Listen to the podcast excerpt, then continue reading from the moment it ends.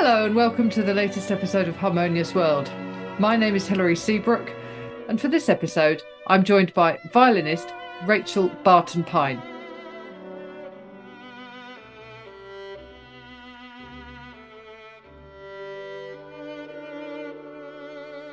Rachel's album, Violin Concertos by Black Composers Through the Centuries, marks the 25th anniversary of a, her previous album works by classical and romantic composers of African descent.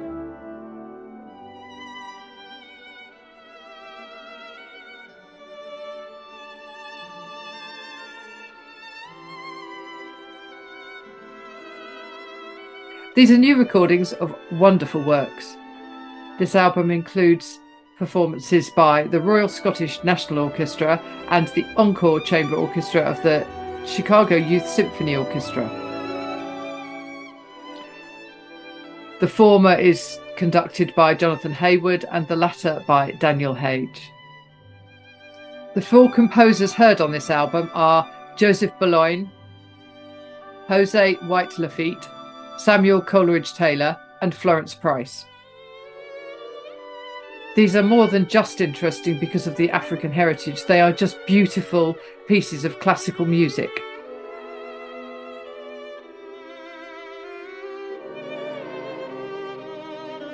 This album is out now on Cedille Records, and Rachel is their best selling artist.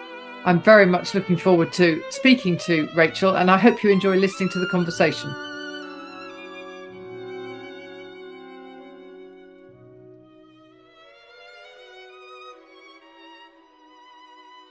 Hello, welcome to this episode of Harmonious World. Thank you so much for joining me, Rachel.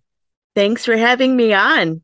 That's great. So, I would love to talk to you about this new album, Violin Concertos by Black Composers Through the Centuries, because there's a very interesting timeline, isn't there?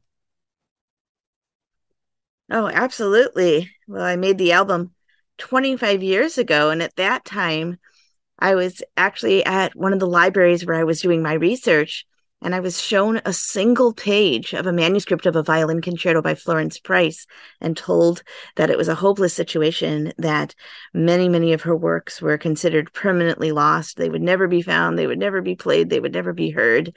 And so, what a miracle that a whole treasure trove of her manuscripts was rediscovered just a few years ago in an old trunk in an abandoned farmhouse. I mean, it's like you can't make something like that up. It's too incredible.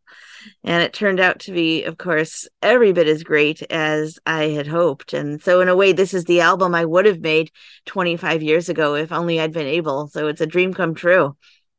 It's amazing, isn't it? Because I think that original album and then this the 25th anniversary is only enhanced by time yeah so in 92 i was actually invited to give the modern day world premiere of a recently rediscovered concerto by a French composer from the classical period, late 1700s. At the time, it was thought that the Chevalier de Montmorency was a black composer because there his name was always um, you know, appended with Lenoir.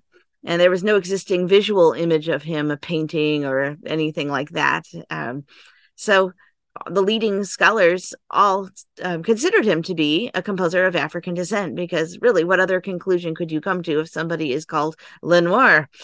But years later, after I had already recorded his concerto on my album, of course, it turned out that he rode in a regiment of the French army that all used black horses. So apparently, then Lenoir was referring not to his melanin, but to his mount. Uh, it's still a charming concerto, but it's it's kind of hilarious, you know, the way these things go in musicology because the the composer that literally sparked my interest in black composers was probably not black at all, but but hey, he led me to all these other great composers, so why not?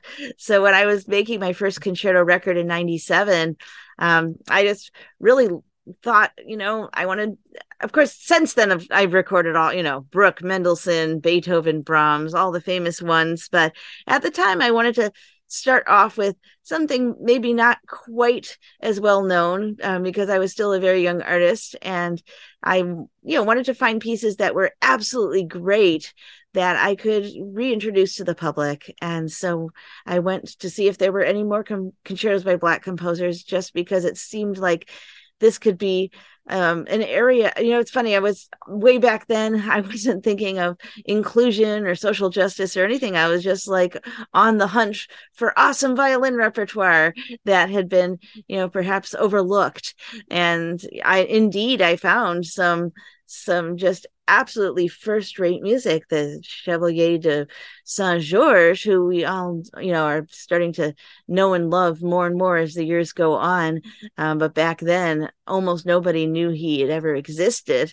Um, the great Afro French composer from the time of Mozart, who was actually an inspiration to Mozart and one of the greatest swordsmen in Europe, one of the greatest violinists and composers in all of France, just a brilliant violinist and composer. Jose White, um, the great Afro Cuban composer from the time of Vieuxtemps and Wieniawski, who wrote um, absolutely first rate virtuoso violin concerto with gorgeous melodies and incredible Paganini esque fireworks. And then, um, you know, England's own Samuel Coleridge Taylor, uh, who was the great Victorian composer who wrote such gorgeous melodies and lush orchestration. And so it was really very exciting just from the perspective of being a fan of the violin, being a fan of classical music, to have these pieces that no doubt would have been part of the standard rep all along if not for deliberate historic discrimination and so you know the album came out and it it really was life changing for me because i started getting asked to serve on diversity panels and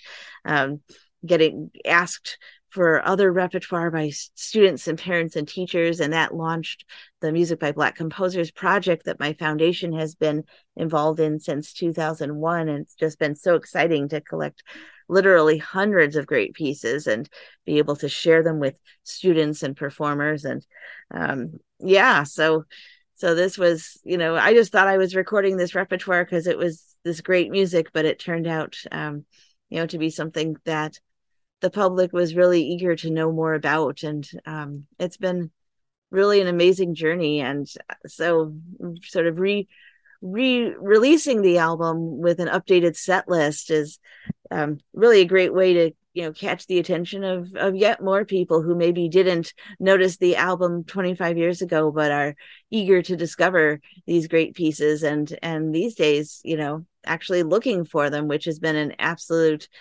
you know wonderful thing to see how far the world has come in the years since it was first released yes Indeed, and and from a sociological, if you will, perspective, this is fascinating, isn't it? But also, so musically, um, can you notice the difference in the because presumably the original recordings were remastered for this album, were they? I don't believe so. I mean, Cedille okay. Records has always been renowned for its audiophile quality sound. Um, and yeah i mean it's it's really fun to see how the the original recordings still stand up definitely in terms well of, absolutely um, recorded sound and um, now my approach to the classical period has definitely evolved but you know when i listen back especially to the jose white and coleridge taylor i you know i'm like you know that I, that still sounds like me. I mean, as an artist, you know, you always try to continue to improve. That's why our profession is so much more fun than sports, where I would be long past my decline at this point. Instead, I can hope that if I keep working hard and exploring my art, I can be better in 10 years and even better in 20 years. And, you know, certainly I consider myself to be, you know, hopefully a more interesting artist than I was 25 years ago. But yet, you know, I still feel like these interpretations um you know seem like like my personality and you know obviously the, the technique was there and yeah so it's it's kind of cool yeah past and present yes uh, so it's only the florence price piece that is newly recorded yeah exactly and it's kind of a miracle that we got that in the can as they say because um you know we were still hot in the middle of the pandemic i mean everybody i think it had um, you know, one vaccination at that point, not all of our boosters yet. It was January of 2022 and you know we have every member of the RSNO and I you know we were taking rapid tests every single morning before going to the studio and strategizing you know what do we do if we lose a bassoonist? And you know it was kind of crazy like uh, that it all actually you know that we even pulled it off under those circumstances. The stars were definitely aligned that everything went as smoothly as it did. Yes absolutely. And so why why the Scottish Orchestra? Oh, well, I mean, I always love any opportunity to go back to Scotland, being a, a longtime Scottish fiddler and, and a fan of all things Scotland. but um, the RSNO and I had um, made a previous album together, actually, besides having given various performances over the years. Um, we recorded the uh, my Dvorak and Khachaturian album um, which was my last concerto release. And just thinking about, you know, I try to mix it up, record different albums with different orchestras, but it was like, okay, here we are smack in the middle of the pandemic. Maybe it makes sense to go back to a studio that I already know and a bunch of folks that I know are awesome. And, you know, certainly working with them a second time was um, almost an even greater pleasure because we already knew each other and it was just like you know let's let's get to work let's let's make something great and yeah so it was yeah. really fun and are you making it? do you have any plans to perform these or are they are these part of your repertoire your concert repertoire well thank you that's a great question so i've been lucky to do the saint georges many many times over the years and you know the fact that it has a classical period orchestration of course makes it very flexible to bring to both symphony orchestra contexts as well as chamber orchestra contexts and even period instrument orchestra. Um, so lots of opportunities to play that one. The Jose White Concerto has been a thorn in my side for all of these decades because I absolutely love it. I think it's just such a masterpiece.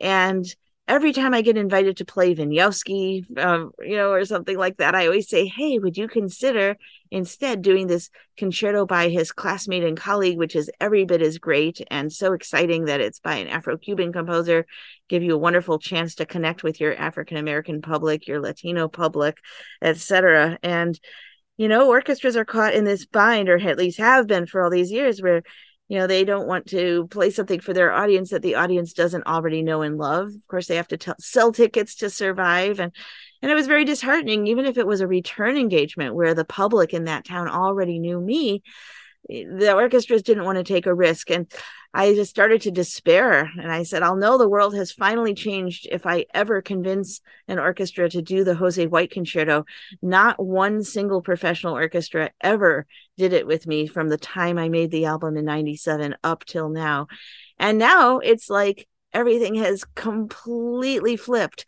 Uh, it's not a question of me twisting orchestra's arms. In fact, I've had a number of orchestras now approach me on their own initiative and invite me to play the Jose White concerto. So this is very happy, you know, with everything yeah. going bad in the world these days or being of concern in our society. It's like, okay, at least one thing has definitely improved. And so this is just an extremely joyful development. The Florence Price, of course, I'm booked to play with a number of orchestras and I have high high hopes that you know the Coleridge Taylor will perhaps start to be substituted for Dvorak or Beethoven romances as the years go on, and um, but seeing the Jose White concerto, that people are starting to embrace it, and indeed, as I always predicted, audience of of course totally love it when you're on stage playing it for them. You know, it gets gets great applause. It's that kind of a piece. So yeah, um, yeah. So this is this is really really great, and I you know I hope that not only will I continue to play these pieces as a regular part of my rotating repertoire, but I hope that some of my other colleagues, uh, many of my other colleagues, will um, pick these pieces up themselves and start to play them. Mean, wouldn't that be great to just, you know, because one of the things that neglected repertoire lacks is just the whole conversation, having a variety of different interpretations floating out there in the world. I mean, I play it the way I believe in, the way I like, but I'm sure there are other ideas I haven't thought of or things that might work for somebody else even if they don't work for me. And it wouldn't it be great to hear these pieces just played in a number of different ways and really explore their potential? So that's i think the next horizon. Brilliant That's fantastic. Well, thank you so much for joining me, Rachel. I, I've really enjoyed talking to you. Oh, well, thanks so much for having me on. And I would be remiss if I didn't make sure everybody knew about music by black composers.org. That's the RBP Foundation's website specifically for our Music by Black Composers project. And not only do we have various uh, publications for young people, but we actually have just a tremendous number of free resources for everyone music lovers, players, teachers on our website podcasts, children's books, presentation materials. We have directories of more than 300 living composers and more than 150 historic composers, repertoire databases, and all kinds of good stuff. So I hope everybody gets a chance to explore music by blackcomposers.org. Fantastic. Thank you. And I will share that in the link in the show notes as well. Wonderful.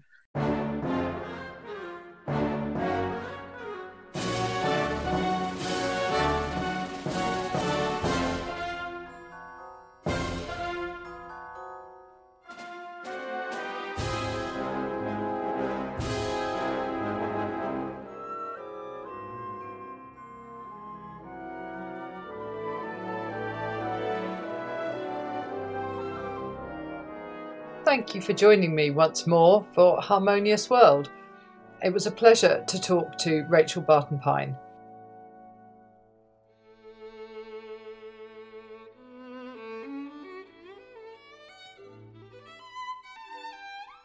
At the start of the podcast, you were listening to Samuel Coleridge Taylor's Romance in G Major for violin and orchestra, and now this is the Florence Price Violin Concerto Number no. 2. Thank you once more for joining me on Harmonious World, and I hope you have an excellent week and that 2023 is being very kind to you.